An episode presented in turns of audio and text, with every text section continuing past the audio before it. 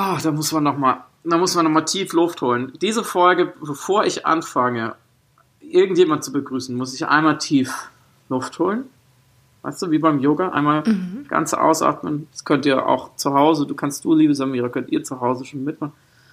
Einmal so österlich, einmal ausatmen. Ungefähr jetzt wurde der Messias ins Kreuz geschlagen, liebe Gemeinde, und irgendwann steht er dann wieder auf. Das interessiert uns jetzt nicht so wahnsinnig. Aber wir können jetzt, nachdem ich einmal durchgeatmet habe,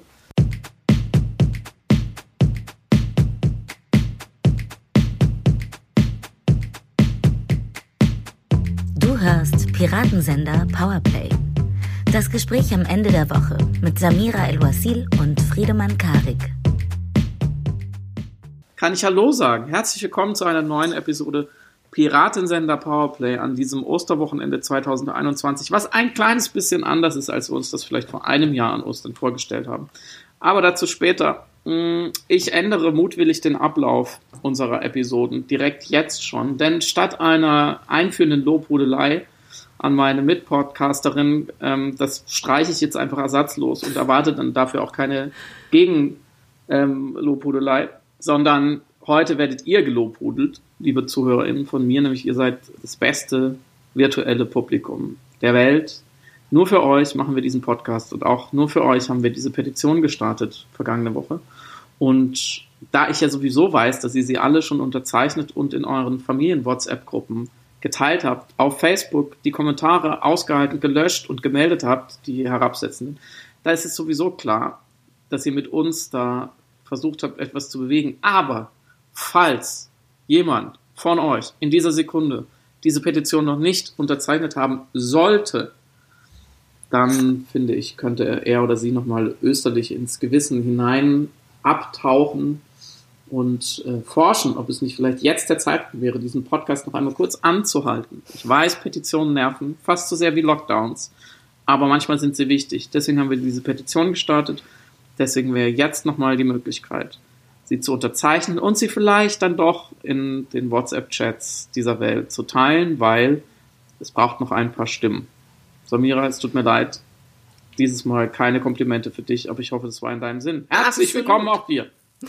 Auch von mir ähm, herzlich willkommen und eine frohe Osterruhe an diesem stillen Tag des politischen Nachdenkens und des epidemiologischen Nichtstuns. Und Friedemann hat es schon gesagt, erstmal auch von meiner Seite ein großes Dank und ein Riesenlob an äh, euch, liebe Zuhörer. Ihr seid im Grunde genommen die Menschen, die Wasser zum Weinen bringen, indem sie Modellberechnungen äh, weitergeben, indem sie die Petition teilen und Menschen, die mindestens genauso verzweifelt sind wie wir, wenn es eben heißt Distanzverbot am Karfreitag. Und deswegen danke fürs Mitmachen, danke fürs Teilen, danke fürs uns auch in Social Media unterstützen, in der Kommunikation, die manchmal auch anstrengend sein kann, wenn eben, wie du gerade so schön euphemistisch formuliert hast, Herabwürdigungen erfolgen in den Kommentaren. Und ja, auch von mir nochmal doppelt hält besser der Appell und die Bitte, falls ihr äh, das Anliegen genauso teilt, teilt gerne die Petition. Wir haben versprochen, dass wenn sie 100.000 Unterzeichnende bekommt bis heute, dass wir dann singen. Das ist äh, sozusagen die gute Nachricht. Ähm, das hat sie nicht, nee, nicht ganz geschafft. Wir sind jetzt, äh, während wir das aufnehmen, bei 78.346 Unterstützende. Das ist auch schon richtig gut, aber deswegen werden wir nicht singen. Nur du, Samira, musst nachher noch einen Witz in, in die äh, äh, Shownotes schreiben. Das wurde dann doch bemängelt, das ist nicht passiert am Sonntag. Stimmt. Du Aber dich? ich erinnere mich, allerdings äh, wurde sehr häufig geschrieben, dass die Shownotes gelesen werden, worüber ich mich wirklich sehr gefreut habe. Als Beleg. Als Beleg ja, wurden Zitate 3,5 Mal. ja, aber es, es reicht uns. Es reicht uns. Mm, wir besprechen heute ein bisschen noch, also nicht, wie wir zu der Petition gekommen sind, das wisst ihr ja, aber vielleicht so ein bisschen, was, was seitdem geschah, was jetzt noch passiert und wann wir mit 80.000 ausgedrückten Unterschriften äh, bei Frank-Walter Steinmeier im Schloss Bellevue auf der Treppe stehen, Samira und ich. Das wird noch eine größere Aktion, die wir planen. Oder ob wir einfach eine riesige Torte nehmen und aufs Schloss Bellevue schmeißen. Und warum überhaupt Frank-Walter Steinmeier? Ich finde, er ist jetzt mal dran. Er war sehr ruhig. Das habe ich jetzt einfach so erfunden. Er muss jetzt auch mal irgendwas tun. Darüber sprechen wir natürlich über das große C generell und was noch? Des Weiteren auch eines der Gründe für die Petition, woher kommt diese Mehr der Bürger, die Lockerungen wollen? Ein Satz, den wir oft hören, die Bürger wollen Lockerungen und ich habe versucht, irgendwie ein bisschen dem auf den Grund zu gehen. Und mm, also ich war am Montag bei einer Beisetzung von ähm, einem Familienmitglied, das an Corona gestorben ist und dazu wollte ich auch noch zwei Sätze sagen. Und ja, die Petition. Wie, ja, wie fangen wir an? Die Petition. Du merkst, mein Energielevel ist äh, an diesem Freitag mit, mit dem Heiland, mit dessen des Heilands vergleichbar. Ich hänge auch so ein bisschen am Kreuz. Ja, ja, ich weiß, der eine oder andere Hörer oder Hörerin wird diese, wird diese Ketzerei von mir, dem wird es nicht gut schmecken, aber das ist tatsächlich meine einzige Freude, den letzten paar ver verbliebenen ChristInnen in meinem Umfeld und seien es nur die Podcast-HörerInnen, äh, noch das Osterfest zu versauen. Es tut mir leid. Es war alles ein bisschen anstrengend ähm, diese Woche. Wir starteten ja am Sonntagabend die Petition, da haben wir euch ja auch kurz Bescheid gesagt.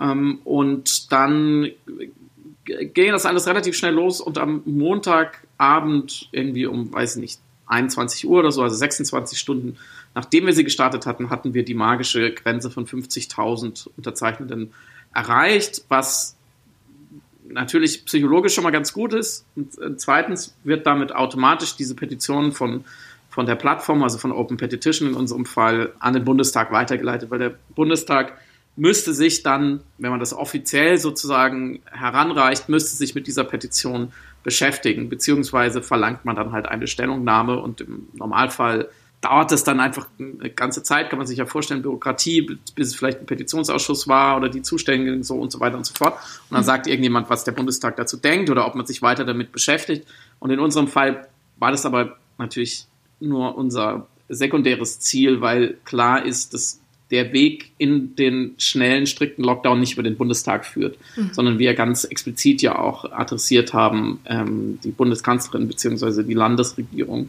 als Exekutivorgane, die dieses, diese Maßnahme umsetzen mussten. So, und deswegen war es zwar toll, diese Stufe so schnell zu erreichen. Irgendjemand meint, es hat noch nie jemand so schnell geschafft in Deutschland, das wissen wir nicht, aber war auf jeden Fall, bei Olympia hätte es fürs Treppchen gereicht, sage ich mal. Aber uns war auch klar, dass es, dass damit nichts, nichts weiter erreicht ist. Also es hat, hat gelangt, um in ein paar Medien erwähnt zu werden. Ähm, Samira war aus guten Gründen beschäftigt, deswegen habe ich ein paar Interviews gegeben.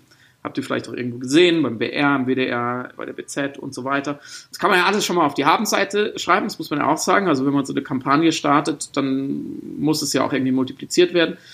Nur müssen wir auch sagen, heute stehen wir bei, was habe ich vorhin gesagt, 78.000. Das heißt, viel, so viel ist seitdem dann auch nicht mehr passiert. Insofern, weiß nicht, wir interviewen uns jetzt einfach kurz gegenseitig oder sagen wir mal, Frau Edwards, meine erste Frage an Sie als Petitentin wäre dann, ähm, sind Sie zufrieden? War, haben Sie erreicht, was Sie erreichen wollten und wie geht es jetzt weiter? Ich bin insofern zufrieden, als dass man jetzt eine quantifizierbare Zahl von Leuten hat, die sagen würden, wir sind dafür. Und diese Zahl, diese Unterschriften existieren, die sind online, man kann, man kann sie einfach zeigen. Und ich habe wahrgenommen, dass jetzt zum Beispiel bei, aufgrund, also in Bezug auf die Forsa-Umfragen, äh, wo eben abgefragt wird, finden Sie die Maßnahmen zu streng oder noch nicht streng genug? Und wir haben ja schon auch zitierterweise eben immer diese Zweidrittelmehrheit dann immer gesagt wird, ja, aber die Leute, die verstehen ja gar nicht, was damit gemeint ist. Oder klar, die sagen natürlich das eine, aber in der Realität machen sie dann doch was anderes, so soziale Erwünschtheit und so weiter.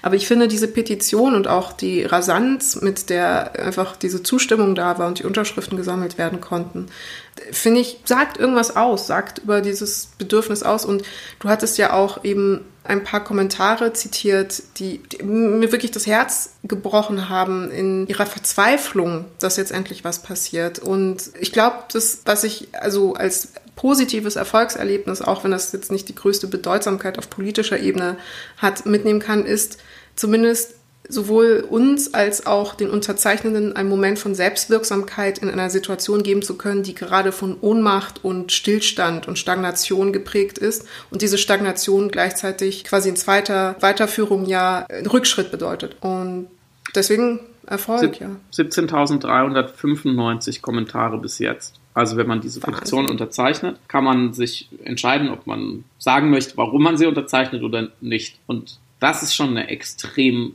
wie soll ich sagen, irgendwie auch alarmierende Quote auf eine Art, weil man daran sagt, dass 17.000 von 78.000, also grob überschlagen, jeder fünfte fühlte sich dazu bemüßigt, noch dazu auszudrücken, warum er es tut. Und ich habe so zwei, glaube ich, zwei Verdachtsgründe, warum das so ist. Nämlich erstens, es ist natürlich kontraintuitiv, sich selbst in die Unfreiheit zu petitieren. Also zu sagen, bitte, bitte verbietet mir für zwei Wochen das öffentliche Leben. Also uns allen, aber auch mir. Das wurde uns ja auch vorgeworfen, ne? dass wir uns freiwillig in den Keller sperren sozusagen. Und da, glaube ich, entsteht schon mal ein gewisser Rechtfertigungsdruck. Warum? Und zweitens, wie du sagst, dass die Leute kommen ja alle mit einer Geschichte in so eine Petition. Und die haben einen gewissen Hintergrund und die haben ein Leben, was vielleicht beschnitten ist oder seit einem Jahr wirklich deutlich schwieriger ist. Oder aber, wie eben viele KommentatorInnen, sie arbeiten im medizinischen Bereich und schreiben teilweise, wie du sagst, wirklich sehr berührend, so, wir können nicht mehr. In meinem Beruf als Rettungssanitäterin schreibt, hat eine geschrieben, transportiere ich jeden Tag Covid-Patienten, sowohl in die Kliniken als auch nach Hause. Und die Kliniken sind voll bis an die Belastungsgrenze. Es ist schwierig, Betten zu finden. Viele junge Patienten sind nach Covid-Infektionen an ein Heimsauerstoffgerät gebunden. Aktuell gehen die Zahlen wieder exponentiell hoch. Dies muss eingedämmt werden. Also völlig unaufgeregt, einfach nur fünf Sätze aus der, aus der eigenen Erfahrungswelt, die aber jetzt vielleicht medial oder politisch nicht so dringlich vorkommt oder si- sich abbildet. Und so haben sehr, sehr viele Leute diese Petition auch als Gelegenheit genommen, sich mal darzustellen und zu sagen, so, so sieht's halt in meinem Leben momentan aus, ob ich jetzt in der Pflege arbeite oder nicht. Aber es kann so nicht weitergehen, aus verschiedenen Gründen. Und ja, das ehrlich gesagt habe ich da, ich weiß nicht, ob du schlauer warst als ich, wahrscheinlich. Ich habe da vorher nicht so viel darüber nachgedacht. Also natürlich das Momentum, allen Unzufriedenen irgendeine Stimme zu geben und einen, sozusagen ein Banner, hinter dem man sich versammeln kann. Ja, das haben wir ja auch besprochen, das war unser Ziel. Aber ich wusste gar nicht, dass diese Kommentarfunktion so sehr genutzt werden kann oder dass das üblich ist. Da habe ich gar nicht dran gedacht. Und im Endeffekt ist das der beste Beweis dafür, dass es, dass es irgendwie notwendig war, wenn es so vielen Leuten aus der Seele spricht, beziehungsweise sie, ihnen etwas dazu einfällt. Und sie nicht einfach nur so wegzeichnen und sagen, ja, ja, hier, so wie so eine Steuererleichterung, zack, ja, klar, nehme ich mit, sondern sie eine Geschichte dazu haben. Genau, und das ist ja dann auch geschriebene Selbstwirksamkeit in dem Augenblick. Also man hat ja dann plötzlich, also mit der Unterschrift oder mit der Petition und dann aber mit dem Setzen der Unterschrift ja plötzlich einen Moment von demokratischen Handeln in einer aktuellen Situation, in der man nicht das Gefühl hat, 100% richtig oder gut aufgehoben zu sein in den aktuellen politischen Prozessen oder auch das Gefühl, dass die einfach zu langsam vorangehen oder eben, ne, wir hatten ja das Stichwort, Laschet muss jetzt nachdenken. Entschuldige, ich war gestern, das muss ich noch kurz einschieben, ich war gestern beim Zahnarzt. Ich merke gerade, dass ich immer noch ein bisschen lispel vom Zahnarztbesuch. Deswegen entschuldige bitte an dieser Stelle äh, und auch an die lieben Hörer. Wie würdest du zusammenfassen die Kritiken oder die negativen Äußerungen diesbezüglich? Und ich meine jetzt gar nicht so Beleidigungen oder das ist blöd oder äh, ihr wollt jetzt Querdenker oder äh, Corona-Hardcore-Leugner oder so, sondern Hast du auch wahrgenommen, dass es Leute gab, die sagten, die Petition ist okay, aber ich möchte nicht unterschreiben, weil und eine gute Argumentation an den Tag legen konnten? Oder Ah, Jetzt bringst du mich natürlich in, in eine Zwickmühle. ich will, das will ich auf gar keinen Fall. Nein, kein Problem. Naja, also es gab viele, viele Argumentationen, die ich einfach nicht für stichhaltig äh, ansehe. Es gab einen, natürlich eine Frage oder einen Kritikpunkt, mit dem man sich beschäftigen kann oder sollte, nämlich warum keine konkreten Maßnahmen in dieser Petition stehen. Beziehungsweise dann die Diskussion über einzelne konkrete Maßnahmen, ne? also Ausgangsbeschränkungen, Homeoffice-Pflicht, Fa Fabriken stilllegen, whatever. Ja, es gibt ja ein ganzes Maßnahmen-Set und wir haben uns ja bewusst dafür entschieden, ein, konkrete einzelne Maßnahmen nicht zu nennen, weil wir lieber einen, einen breiteren Trichter wollten und nicht in, genau in diese Diskussion zu kommen, sind jetzt Ausgangssperren sinnvoll oder nicht, weil wir da auch nicht kompetent sind. Nicht, dass diese Diskussion nicht geführt werden sollte und sie wird ja auch geführt und es gibt ja auch zwischen gute Studien dazu und so weiter und so fort und die verschiedenen Meinungen, ist alles schön und gut, aber ne, das ist auch so ein Punkt, wo man PolitikerInnen dann nicht darum beneidet, das entscheiden zu müssen. Und es ist schon, hat schon einen Grund, warum es extra einen Job dafür gibt, mhm. der sich dann damit befassen muss und entscheiden muss. Das sind wir nicht. Und uns ging es ja wirklich nur um den, den Zeitpunkt, eine, eine wirklich historische Fehlleistung zu vermeiden, äh, vergleichbar mhm. zum Herbst, jetzt wieder zu lange abzuwarten. Ich glaube, die Zeit ist jetzt leider abgelaufen, aber das ist ja ein anderes Thema. Also da kann man natürlich kritisieren, dass da keine konkreten Maßnahmen drin stehen. Dann hat man aber, glaube ich, auch das Genre oder das Medium Petition nicht verstanden. Mhm. Ja, eine Petition ist kann niemals ein Gesetzesvorschlag sein. Mhm. Und eine Petition kann niemals alles wofür sie streitet, bis ins Letzte durchdenken, weil man dann überhaupt gar kein Momentum einer Masse mehr bekommt. Und eine Petition ist ein Aufruf an die Politik, sich mit einem Thema zu beschäftigen. Vielleicht auch mit einer, mit einer klaren Empfehlung oder einer Forderung, wie bei, wie bei uns. Aber sie ist keine kompetente Analyse einer Situation. Mhm. Sie kann nicht mit Quellen und Studien und Belegen bis ins Letzte hantieren und argumentieren, warum alles, was in dieser Petition steht, so und nicht anders wahr ist. Mhm. Ja, sie ist ein Appell. Ähm, sie ist eine, wenn man so will, eine Bitte. Und wenn ich jemand bitte, dann kann ich vielleicht noch einen Grund hinterher schieben. Aber ich, wenn ich eine Bitte eine halbe Stunde lang formuliere und ähm, sozusagen ähm, den, den, kompletten Kontext auch erkläre, dann geht die Bitte unter. Mhm. Deswegen finde ich das einen absolut legitimen, wenn man so will, Kritikpunkt oder ein, ein Mangel sozusagen an diesem kurzen Text. Er ist aber genauso gewollt und ich glaube, es, ist, es war strategisch richtig, weil man sonst eben in der bis jetzt, wie ich finde, doch sehr fruchtlosen Diskussion über einzelne Maßnahmen gewesen mhm. wäre, mhm. Ähm, die einfach auf anderen Ebenen verhandelt werden. Dazu muss man das politische System vielleicht auch ein bisschen kennen, ähm, dass die Aushandlung der Maßnahmen hat dann auch sehr viel, das haben wir bei der Osterruhe auch gesehen, sehr, sehr, sehr viel mit Bürokratie und äh, juristischen Bedingungen zu tun. So, das sind Dinge, wo wir uns nicht auskennen können. Also wir, wir können dann zwar vielleicht naseweis Maßnahmen XY fordern, aber das ist ein bisschen so, wie wenn ich fordere, dass mein Lieblingsfußballverein am Wochenende gewinnen soll. Mhm. Ja, das ist schön und gut und versuchen sie vielleicht auch, aber das wird halt immer noch auf dem Platz entschieden, wer gewinnt. Und so wird eben am Ende Politik immer noch in diesen Gremien gemacht und das ist auch gut so, auch wenn wir sie gerade kritisch sehen. Und sie wird vor allem auch, muss sie vor allem umsetzbar sein und sie muss in Verordnung gegossen werden und es muss Beschlussvorlagen geben und es gibt Juristen, die tun ihr ganzes Leben lang nichts anderes, als sich damit zu beschäftigen, wie sowas geht. Und ähm, gerade wenn dann sozusagen das nochmal multipliziert wird mit einer epidemiologisch nicht ganz unkomplizierten Lage, ähm, wo man sich eben fragt, was hat den größten Hebel? Und es gab ja dann auch mit guten Teilen diese große Oxford-Studie mit der krassesten Datenlage bisher. Äh, sieben europäische Länder im, im halben Jahr zwischen August und Januar untersucht werden hinsichtlich der Wirkung von Maßnahmen im Lockdown. Also da hatte man 19.000 Tage Lockdown, die man untersuchen konnte. Mhm. Und wen, wer, wer sich dafür interessiert, also ich finde das ganz interessant, sich mal so eine Studie anzugucken, aber wer sich dafür interessiert, ob Ausgangssperren, Kontaktbeschränkungen, gesch geschlossene Geschäfte, andere nicht pharmazeutische Interventionen, die ja ein Lockdown zusammenfasst, was davon genau wie wirkt und unter welchen Umständen, der lese diese Studie mhm. und bilde sich eine, eine qualifizierte Meinung und dann kann man bewerten, ob Politik dem folgen sollte und was mit sozialen Härten ist und so weiter und so fort. Also da gehen so viele Themen auf. Das kann alles nicht Sache einer Petition sein. Mhm, mhm, Deswegen war dieser eine, sozusagen diese eine sehr legitime Nachfrage von für uns ja auch klar zu beantworten, mhm. warum wir sie nicht, nicht adressieren wollen, warum wir sie nicht äh, bedienen wollen. Und ich glaube auch, dass wir niemals diese vielen Stimmen in kurzer Zeit bekommen hätten, wenn wir da reingeschrieben hätten, ja, und deswegen klappt bitte jeden Tag von 7 bis 11 Uhr die Bürgersteige hoch, damit keiner raus kann oder so. Das ist, dann ist man sofort in einer anderen Diskussion. Was, ich weiß nicht, was bei dir so ankam. Ich habe auch tatsächlich das Gefühl, dass mir als, also ich meine komplett ernst, keine, keine Koketterie, wenn ich mich als weißer Mann in die Öffentlichkeit begebe, auch in den sozialen Medien und sage, ich fordere XY, wenn ich nur sage Regenschirmpflicht bei Regen für alle oder sonst irgendwas, völlig abgesehen von der Pandemie, dann bekomme ich einfach deutlich weniger scharfen Gegenwind als Leute mit anderen Identitätsmarkern. Mhm. Oder siehst du das anders?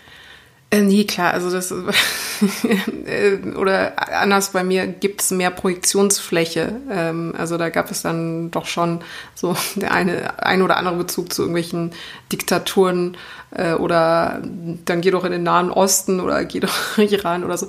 Ähm, klar, aber das sind ja dann ja. natürlich die, also das sind wirklich reine Projektionen und, und qualifizierte Aussagen. Das Besondere auch an der Petition ist ja, dass das eine, ein transparentes Mittel von, also eine, eine Form von Bürgerbeteiligung ist. Und berechtigterweise vielleicht zu fordern, dass der Katalog an Maßnahmen wesentlich elaborierter oder ausgefeilter oder ausgearbeiteter wäre, würde bedingen, ähm, dass nur Menschen, die die Kompetenz und die Qualifikation in Form zum Beispiel eben, äh, weil sie Epidemi Epidemiologen sind oder Virologen oder ähm, äh, soziale Modellrechnern sind oder sowas, die Möglichkeit hätten, ja Petitionen dieser Art zu starten. Jetzt ist ja die Besonderheit, dass jeder Bürger das Recht hat, eine Petition zu starten, um genau, wie du gesagt hast, eine Bitte zu adressieren an die Bundesregierung deswegen ist, ist, sehe ich das genauso wie du. Also es war, es ist ein Appell, es ist eine Bitte von zwei Bürgern, die um eine Entscheidung bitten, vor allem. Die Operationalisierung, die Ausführung, die konkrete praktische Umsetzung können wir zwar anbieten, aber ist gar nicht in dem Moment unser Auftrag oder eben unsere Kernkompetenz, sondern im Gegenteil, das muss ja dann natürlich die Politik leisten. Das heißt, unsere, äh, unsere Forderung ist dann eben nicht nur Entscheidungen zu treffen, die äh, also auch zeitlich quasi, also oder wo die Zeitlichkeit eine Wichtigkeit spielt, sondern diese natürlich auch auf eine Art zu gestalten, dass sie sinnvoll und produktiv und effizient sind für die Bürger, ohne den Bürgern Schaden ähm, zu bereiten oder ohne zum Beispiel arme Menschen im Stich zu lassen oder ohne Menschen in irgendeiner Form anders zu benachteiligen. Das ist aber Aufgabe der Politik in dem Moment, also das genau so zu gestalten, dass es sinnvoll ist. Und das dachte ich und hoffte ich, dass das auch irgendwie in dem Text sozusagen rauszulesen ist, zumal eben rekurriert wird auch auf den Zustand, wie es im März war, den Lockdown im März, April, wo ja schon vieles an und für sich funktioniert hat. Also im Grunde genommen ist das nicht mal die ungenaueste Forderung oder eine total vage Forderung, sondern es ist eine Forderung, etwas zu wiederholen oder zu replizieren, was wir schon einmal erfolgreich absolviert hatten. Das kommt noch hinzu. Und deswegen, genau, die Kritik fand ich auch berechtigt. Oder was heißt berechtigt? Ich kann sie 100% nachvollziehen und ich verstehe auch, wo sie herkommt. Muss dann aber in dem Moment sagen, da bin ich aber eben anderer Ansicht oder glaube, dass es trotzdem aus Gründen der Effektivität und der Reichweite und des, der, des Genre oder der Gattung so gestaltet werden musste. Es ist tatsächlich einfach eine andere Petition. Es ist einfach eine andere Petition, genau. Und hinzu kommt, es gibt tatsächlich auch, also zum Beispiel die Zero-Covid-Petition, die man übrigens auch sehr gerne unterschreiben kann, die wesentlich, also die genau, also die auf Nachhaltigkeit sozusagen oder auf längere Frist Angebote machen oder Forderungen stellen, wie sich das dann konkret ausgestaltet.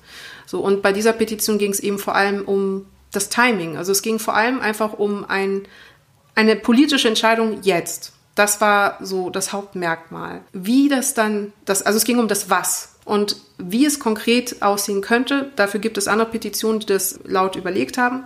Äh, und andererseits, wie gesagt, ist das eben vor allem dann Arbeit und Aufgabe der Politik, das Wie anzubieten und umzusetzen, aber natürlich auf eine Art, die die Bürger schützt und ihnen nicht schadet. Ist ja klar.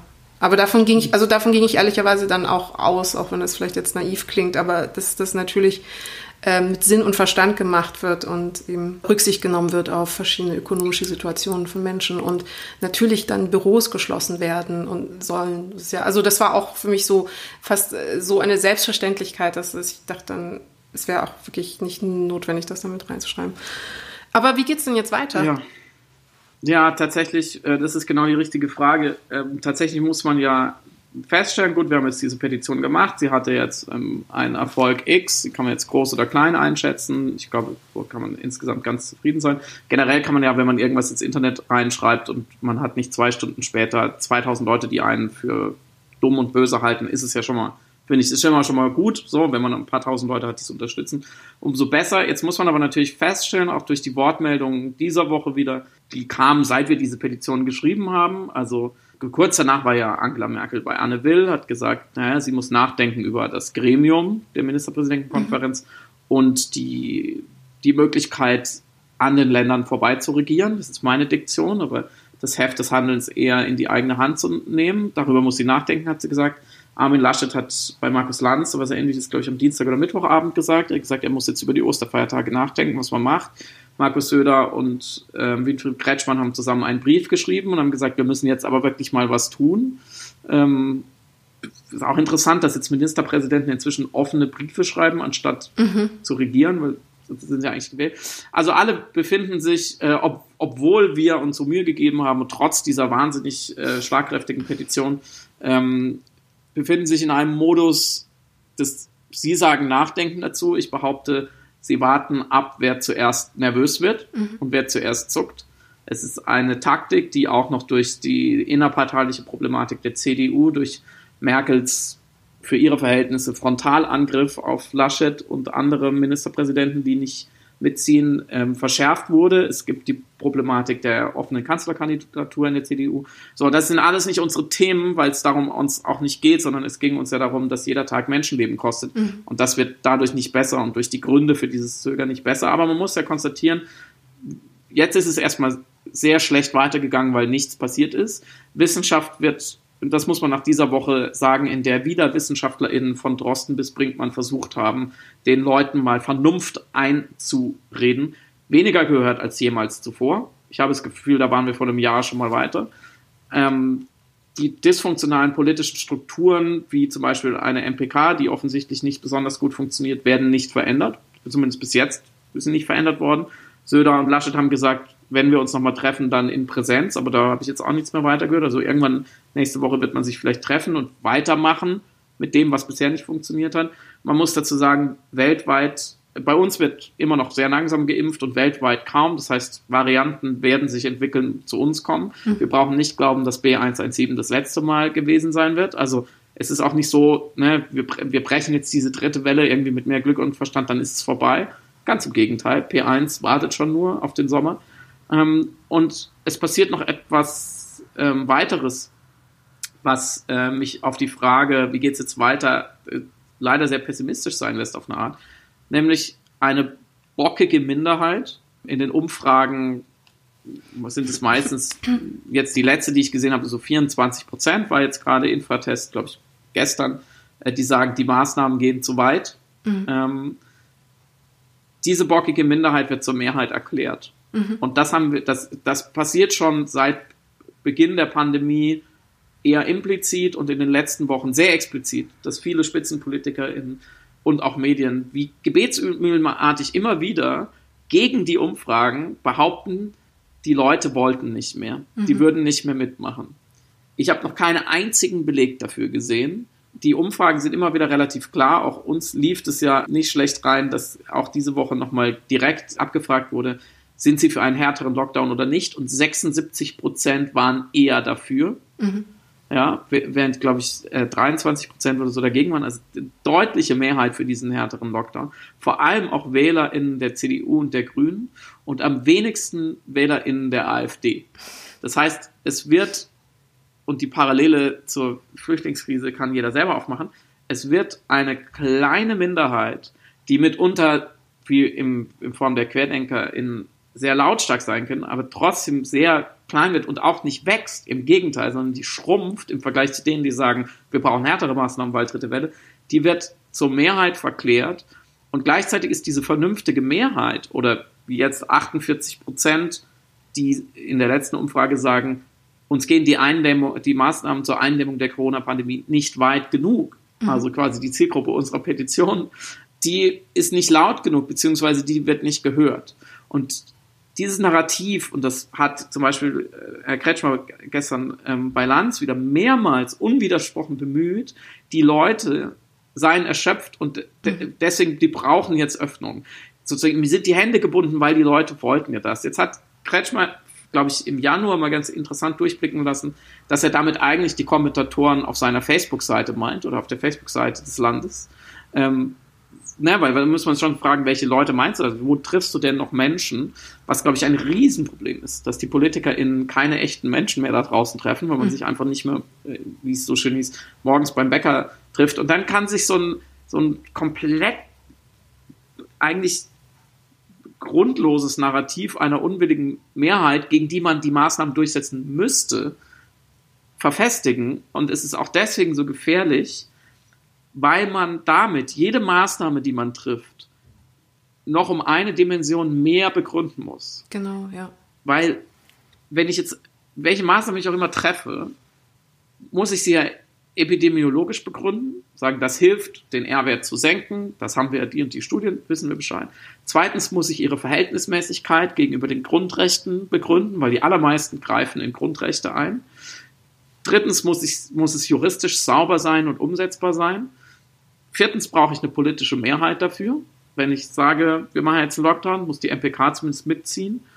Und fünftens, wenn jetzt noch dazu kommt, der, sowieso fünftens muss ich sie kommuniziert bekommen, das heißt, ich muss sie klar und verständlich aussehen. Und jetzt muss ich sie auch noch auf der Ebene begründen, dass ja die Leute dagegen wären.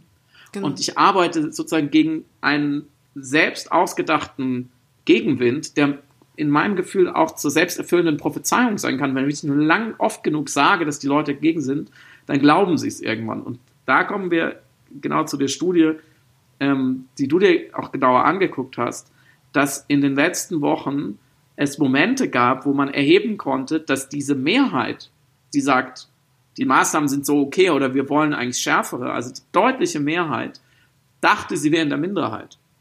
Also, dass man sich selber klein gemacht hat und die Gegenseite groß. Und das ist doch für den, für den Diskurs und also auch das weitere Pandemiegeschehen, ich habe fast, also soziologisch habe ich fast noch nichts Gefährlicheres gehört als diese Fehleinschätzung, die ja offenbar, letzter Satz, bei den PolitikerInnen entweder taktisch das perfekte Instrument ist, um ihre Politik der Verzögerung und der Verantwortungsweiterschiebung und, wie ich finde, der Feigheit zu legitimieren, nämlich immer zu sagen, ja, die Leute, die Leute, die Leute, die wollen das ja nicht. Und oder zweitens wirklich geglaubt wird. Ich habe das Gefühl, so ein Kretschmer, der glaubt wirklich, die Leute machen nicht mehr mit. Oder was denkst du? Ja, es ist, es kommen da ganz viele Wahrnehmungsverzerrungen zusammen. Das ist super faszinierend. Also diese unveröffentlichte Studie der LMU, die ähm, hatte, äh, die ich über Quarks gelesen hatte sozusagen, ähm, hatte eben erhoben, dass die, das ist wirklich interessant, dass die Teilnehmenden im Durchschnitt schätzen würden. Also man hat die Leute befragt, dass über 50 Prozent der Deutschen die Maßnahmen für zu streng halten würden. Also wir wissen ja, es ist in der Realität anders. Also wir haben zwei Drittel, die sie für nicht so streng halten. Also ein Drittel halten sie offensichtlich für zu streng. Aber die Menge an Menschen, wenn man jemanden gefragt wurde, in der Einschätzung und in der Selbstwahrnehmung wurde höher eingeschätzt. Du hattest das mal so schön gesagt, man unterstellt, äh, in Deutschland ist es so, man unterstellt den anderen, dass sie sich nicht so sehr an die Regeln halten würden und deswegen macht man es selber überkompensatorisch umso mehr. Und dadurch halten sich dann doch alle irgendwie mehr oder, oder zumindest die Mehrheit an die Regeln. Und ein ähnliches Phänomen hat man hier. Also es wird angenommen, dass 50 Prozent der Leute eben äh, das Ganze für zu streng halten würden. Und dabei sind es viel weniger. Offenbar schließt man dann eben in dem Moment nicht von sich, der ja eigentlich, wenn man der Statistik ja glauben kann, eben davon ausgehen oder der glaubt, dass die Maßnahmen eben nicht zu streng sind, schließt man nicht von sich äh, auf andere, sondern denkt, die Hälfte der anderen sind eben eigentlich diese dass über die Hälfte eben so denken, wie in Wirklichkeit nur die Minderheit denkt. Und das hat verschiedene Gründe. Das eine sind ähm, erstmal, was du auch angedeutet hast, eine Form von Feedback Loops oder die Medienrezeption spielt da sehr stark mit ein. Man konnte erheben, dass Befragte, die ihre Informationen aus eben klassischen oder sogenannten etablierten Medien bezogen, äh, eine weniger große Verzerrung in diesem Bereich aufweisen. Das heißt, die, wenn man sie, also Menschen, die klassische Medien konsumieren, wenn man sie gefragt hat, haben den, die Anzahl an Leuten, die gegen die Maßnahmen sind, geringer eingeschätzt oder beziehungsweise der Realität, näher an der Realität. Mhm. Und andersherum war die Verzerrung wiederum größer, wenn ähm, sich vornehmlich in Bezug auf Corona aus den sozialen Netzwerken informiert worden ist.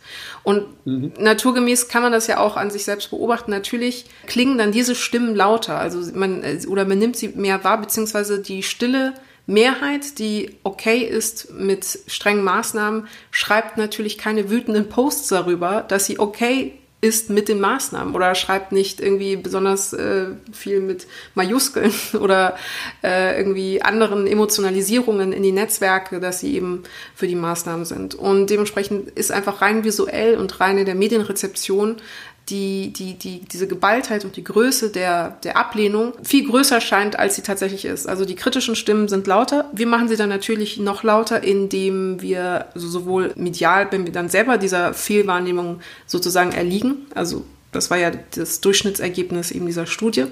Gleichzeitig Politiker, die, wie du es auch gerade angemerkt hast, unwidersprochen diesen Satz immer und immer wiederholen. Also die Menschen wollen Lockerung. Und wenn du es oft genug in jeder Talkshow, in jeder Rede, in jeder Pressekonferenz und in Interviews sagst, glaubt man dann irgendwann, das wird schon Bestand haben. Die Person wird sich auch informiert haben. Die wird das ja nicht so einfach so in den Raum reinwerfen. Und ich habe mich selber manchmal auch ertappt bei dem Gedanken, ja, lange können wir nicht durch. Die Leute wollen ja auch Lockerung. Und es ist interessant, weil der Satz oder die Aussage ist ja nicht einmal falsch. Also natürlich wollen die Menschen, dass die Pandemie vorbei ist. Also das ist ja korrekt. Mhm. Äh, so das emotional kann man also sozusagen diese Aussage ja auch komplett nachvollziehen. Wir alle wollen insofern Lockerung, als dass wir einfach wieder eine wie auch immer geartete Normalität haben möchten. Aber es bedeutet eben nicht, dass die Leute explizit möchten, dass die Geschäfte geöffnet werden und so weiter. Das wurde eben in den Fragen genau ja abgefragt. Aber wenn man das dann so hört und Politiker sagt, die Menschen sind müde, dann unterschrei unterschreibt man das erstmal. Und dementsprechend baut sich dann eben diese Mehr auf von irgendeiner äh, nicht existenten Mehrheit an Menschen, die für die Lockerung sind. Und interessant fand ich, das wurde nicht adressiert äh, jetzt in der Studie, aber im Grunde genommen ist diese Wahrnehmungsverzerrung eins zu eins eine Ausführung der sogenannten Kultivierungsthese. Das ist ein kommunikationswissenschaftliches Modell, was in den 80ern entwickelt worden ist von George Gerbner, wo es darum ging, dass ähm, je mehr Nachrichten man rezipiert, man die Fälle von Kriminalität und Polizeieinsätzen einfach wesentlich falscher einschätzt, weil man natürlich immer nur die, erst also Nachrichtenfaktor Negativität, äh, aber auch immer die kondensierte Kriminalität auf der Straße in den Nachrichten sieht. Und dementsprechend denkt mhm. man auf Dauer irgendwann, dass einfach die Anzahl an Polizisten im eigenen Bekannten- oder Freundeskreis und die Anzahl dementsprechend auch an Kriminellen im eigenen Freundes- oder Bekanntenkreis zwangsläufig größer sein muss. Und das klingt jetzt total banal, war aber in den 80ern eine sehr wichtige Erhebungsmethode, zu sagen, wir haben hier die realen Zahlen und dann machen wir jetzt nochmal die Zahlen, die rauskommen, wenn wir die, die Menschen nach Einschätzungen fragen. Und dann wurde ganz banal gefragt, wie viel äh, Kriminelle glauben Sie, haben Sie in Ihrem Umfeld? Eins auf zehn, eins auf 100 oder eins auf 1000? Äh, also eine Person von 1000 ist kriminell. Und gleichzeitig wurde erhoben, eben, wie mhm. viele Minuten Fernsehen Sie schauen oder wie viel Zeitung Sie lesen und so weiter. Und man hat dann eben festgestellt, dass es eine positive und auch miteinander verschränkte Korrelation gibt. Also je mehr Nachrichten du geschaut hast, desto häufiger hast du die Antwort, eine von zehn Personen in meinem Umfeld ist garantiert ein Dieb oder ein anderer Krimineller. Und diese Studien wurden erfolgreich repliziert, zum Beispiel auch im Bereich Gesundheitskommunikation. Also Menschen, die mehr Arztserien gucken, glauben, dass Lupus weiter verbreitet ist oder glauben, dass halt solche ideale Krankheiten mhm. viel häufiger vorkommen, haben aber zum Beispiel kein Gefühl dafür, dass Krebs oder Hautkrebs eines der häufigsten in Deutschland oder unter den Top 5 äh, Todesursachen ist, weil das einfach keine Narrativ oder in, in, in Arztserien gut zu zu inszenierende Krankenform ist. Und da ist es dann natürlich halt immer mhm. die total seltene äh, Legionärskrankheit oder keine Ahnung. Und ich habe wiederum auch dieses Modell nochmal repliziert mit Online-Pornografie und dann halt versucht zu schauen, äh, also junge Männer, die viel Pornografie schauen, welche Schätzverzerrungen legen sie an den Tag, wenn man sie fragt, wie mhm. viele Frauen haben schon die und die sexuelle Praktik gemacht oder wie, äh, wie viele Frauen, glaubst du, haben schon äh, Schönheitsoperationen gemacht oder sowas. Und klar, je mehr äh, Pornografie ein äh, junger Mann geschaut hatte, desto höher waren dann die Zahlen. Er sagt dann so, jede zweite Frau hat dieses und jenes schon gemacht, jede zweite Frau hat bestimmt gemachte Brüste. Äh, und dann vergleicht man das mit den realen mhm. Zahlen, die irgendwo so im 0,1 Prozent Bereich äh, sich bewegen, teilweise oder im einstelligen Prozentbereich. Und danke Durex an dieser Stelle mhm. nochmal, dass ich die Zahlen ähm, eurer Studie benutzen durfte, um das abzugleichen.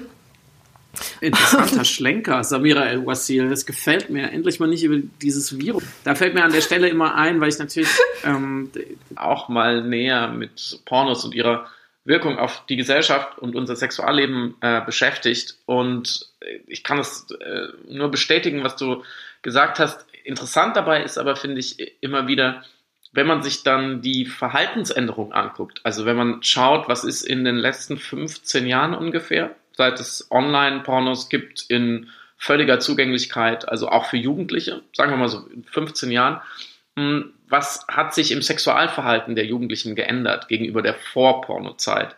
Und wenn man sich so Indikatoren anschaut wie Alter des ersten Geschlechtsverkehrs zum Beispiel, also wann hat ein Teenager zum ersten Mal Sex, ähm, dann ist das, ist diese Zahl eher gestiegen. Also Teenager haben in Zeiten von frei zugänglichen Online-Pornos eher ein kleines bisschen später Sex. Und auch die Gründe, warum sie äh, Sex haben wollen, sind äh, relativ konstant. Also steht an erster Stelle immer ja mit ihrer großen Liebe dieses, dieses wichtige Ereignis zusammen erleben. Ja, und das ist jetzt nicht irgendwie pornofiziert. Ähm, und auch die, die Wünsche haben sich nicht so stark verändert, worum es da geht. Also eher eben um, um Nähe und um eine Verbindung. Und das ist schon ganz interessant, dass sich, dass sich so so ein Konsum und auch diese, diese Wahrnehmungsverzerrung, wie du sie beschrieben hast, nicht unbedingt habitualisiert. Und da wäre jetzt natürlich die Frage, wie, wie kann man jetzt von den Pornos wieder zurück zu Corona äh, kommen?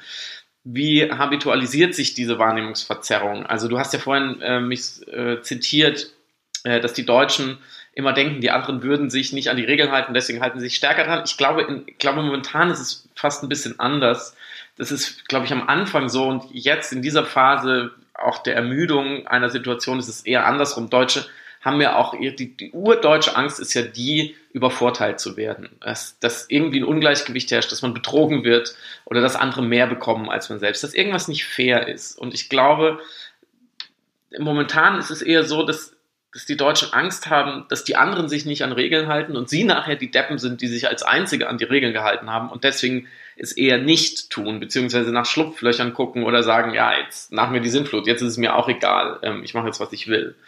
Ähm, und das wird noch interessant zu sehen, was passiert, wenn sozusagen eine deutsche, deutsche Bevölkerung dass da viele Leute denken, sie wären mit der Vernunft und dem Fordern von härteren Maßnahmen und der Opferbereitschaft in der Minderheit, obwohl sie eigentlich die Mehrheit sind, zumindest die relative Mehrheit. Und wie das dann kippt, ob man da nicht eine selbst äh, erfüllende Prophezeiung der Widerspenstigkeit gegen Regeln und gegen Maßnahmen entwickelt. Und deswegen ist es, glaube ich, auch so sehr gefährlich, wenn Politiker dieses Narrativ jetzt spielen. Ja, also eigentlich, eigentlich ist es ja ein Hygienefaktor, zu sagen, also in der Werbung würde man sagen, ist ein Hygienefaktor, sowas wie die Menschen wollen ihr Leben zurück. Ja, natürlich. Das ist, das ist natürlich, das ist Captain Obvious der politischen Narrative. Natürlich, wir wollen alle unser Leben zurück. Ja, oder die Menschen wollen wieder Normalität. Ja, ja klar. Ich meine, es ist doch logisch, dass 99 Prozent der Leute eine, eine Normalität wollen. Das ist so wie, ja, die Menschen wollen endlich mal wieder einen richtigen Sommer. Ja, was sollen sie auch sonst sagen? Nein, wir wollen einen verregneten, ekelhaften, kalten Sommer. Natürlich, das ist völlig logisch.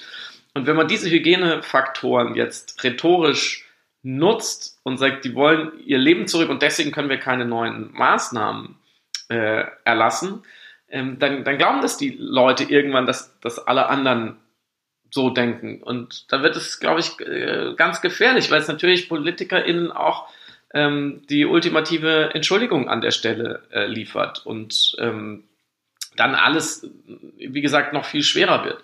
Und im, ich glaube aber in, in Wirklichkeit auch, dass das einerseits natürlich diese, diese politische Taktik ist und andererseits aber da auch ein eigenes schlechtes Gewissen projiziert wird darüber, dass man sich ja selber wünscht, dass endlich diese ganzen Maßnahmen weg sind und dass man, dass man sein Leben zurück will und dass man jetzt nicht mehr gegängelt werden will. Also diesen Trieb oder diesen Wunsch, den spüre ich ja auch, den spürst du ja auch, den spüren wir ja alle, dass man sagt, am liebsten würde ich jetzt einfach so sagen, macht das Land wieder auf, Clubs auf, Schwimmbäder auf, mir egal, dann ist es jetzt halt so.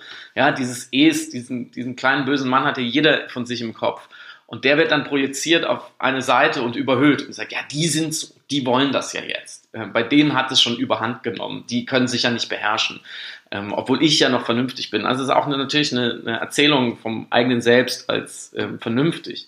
Mm, und ich bin echt also negativ gespannt, wie diese Scheinargumente, also diese Immunisierung der eigenen ähm, eigentlich unvernünftigen Argumentation zunehmen, wenn die Argumente der Gegenseite für einen härteren Lockdown, für Maßnahmen immer stärker werden, so wie sie jetzt sind. Und ich glaube, da müssen wir uns alle darauf einstellen. Es werden zwei sehr hässliche Monate kommen von den Zahlen her und von den Opfern und von den Erkrankungen und von den Bildern aus den Krankenhäusern.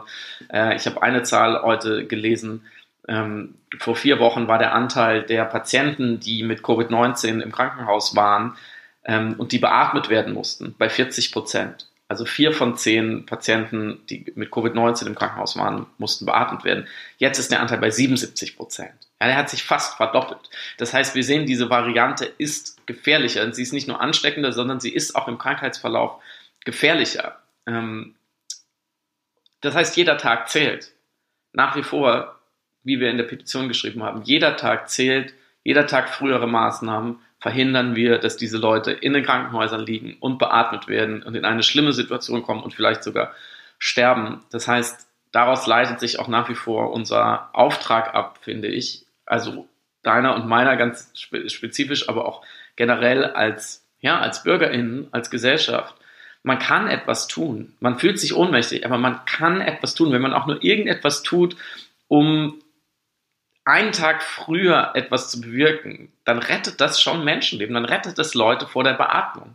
Und da hat man eine Selbstwirksamkeit. Und wir sehen ja jetzt erste Modellierungen wie Deborah Birks, die ähm, Trump beraten hat als Ärztin in der ersten Welle, die sagt, ähm, und damit stellt sie sich selbst an den Pranger, 80 Prozent der Tode in dieser ersten Welle in den USA hätten vermieden werden können, wenn wir nicht so lange mit dem Lockdown gezögert hätten. Und das sind Zahlen, mit denen muss man, finde ich, jeden Tag wieder das Beste versuchen.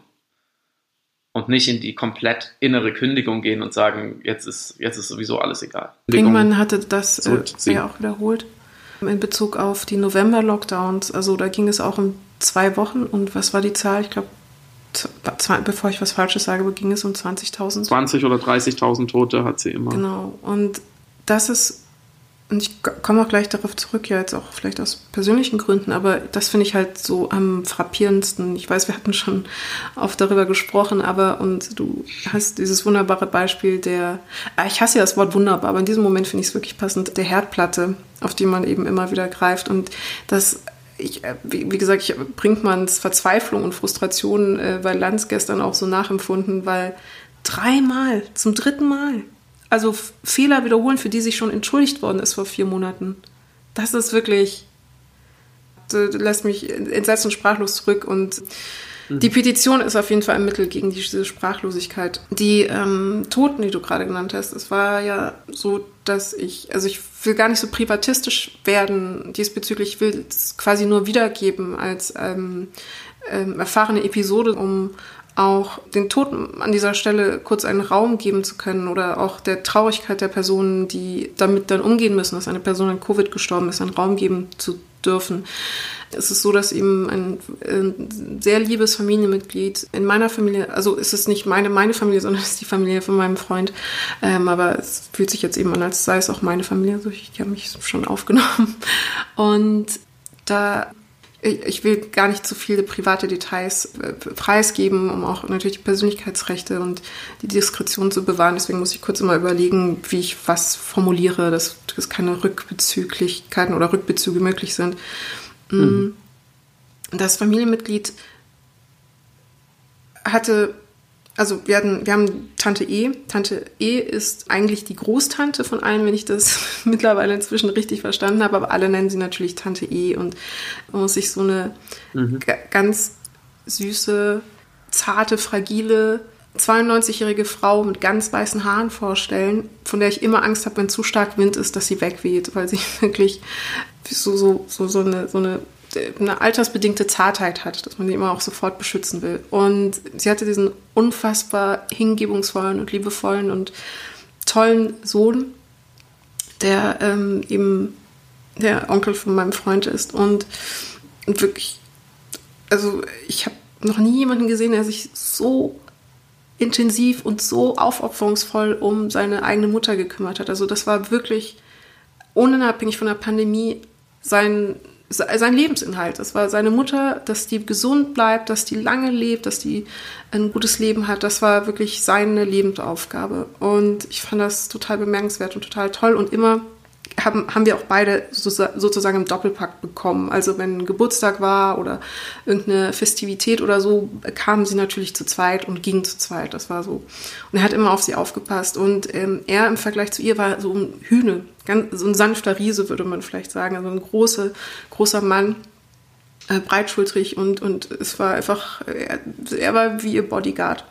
Und ähm, auf der Arbeit hat er sich eben mit, mit Covid infiziert, obwohl ähm, so gut es geht eben natürlich alle AHA-Regeln eingehalten worden sind und alle Notwendigkeiten und äh, hat dann dementsprechend auch seine Mutter infiziert. Und das Besondere ist, dass sie das wirklich sehr gut überstanden hat. Also sie hatte keine Symptome, aber er fiel eben in ein dreiwöchiges Koma und ist dann gestorben. Und die, die Situation, also bei der Urnenbeisetzung, war deshalb so surreal, weil das für die Mutter so unverständlich war.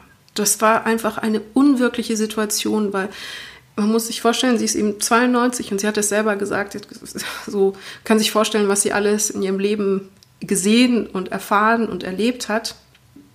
Und das hat sie alles überstanden, ist eben gerade jetzt wieder bei bester Gesundheit und muss ihren eigenen Sohn beerdigen, der ähm, ohne Vorerkrankung ähm, oder irgendeine andere Form von Prädisposition plötzlich an einer Krankheit stirbt, die in Deutschland erst seit einem Jahr de facto existiert. Also die, diese Krankheit ist vielleicht seit 500 Tagen oder 450 Tagen auf der Erde in dieser Form.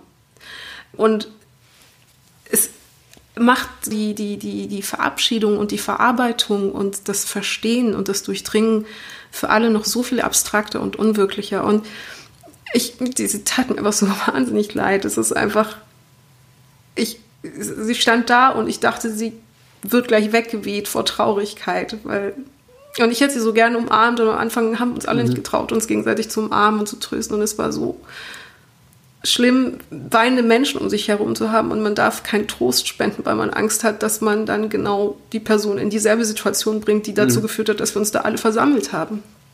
Und äh, ja, und dann stand ich eben da und ich habe es ja auch in den Text geschrieben, weil ich dann so unbeholfen war und nicht wusste, wie ich irgendwie mit meiner Traurigkeit umgehen sollte, weil ich auch dachte, die ist so ungehörig. Also ich, ich darf gar nicht so, also ich, wie, wie, muss es deiner Mutter gehen, wenn ich jetzt schon da so überfordert rumstehe und habe eben das Rechnen angefangen und dachte, es müssten auch jetzt eben so viele Menschen schon, wenn wir über 70.000 Tote haben, es müssen auch schon so viele Hinterbliebene da sein. Und man hört die einfach nicht. Ähm, es gibt das Archiv der Trauer, wurde mir äh, gezeigt und, und zugetragen via Twitter. Aber sonst habe ich nicht den Eindruck, dass für die Größe der Zahl an Menschen, die jetzt trauernderweise eigentlich zurückgeblieben sind in diesem Jahr, ähm, es einfach keine, kein Megafon oder keine Lobby oder keine ähm, andere Verhandlung gibt im öffentlichen Raum. Und ich habe dann noch, weil ich es eben aufgeschrieben hatte, weil ich auch einfach nicht wusste, was ich hätte anderes diese Woche erzählen können, und sollen und dürfen, unfassbare Nachrichten bekommen von Menschen, die komplett alleine gelassen sind jetzt mit der Traurigkeit. Ähm, also ähm, Kinder, die ihre Eltern verloren haben, Kinder, die ihre Groß- oder Enkel, die ihre Großeltern verloren haben an Covid, die komplett überfordert sind und einfach nicht wissen, wohin mit ihrer Traurigkeit. Und ich habe die Nachrichten jetzt gesammelt und, und, und, und, und bin ja tief atmen, ja, tief ausatmen und dann Stille.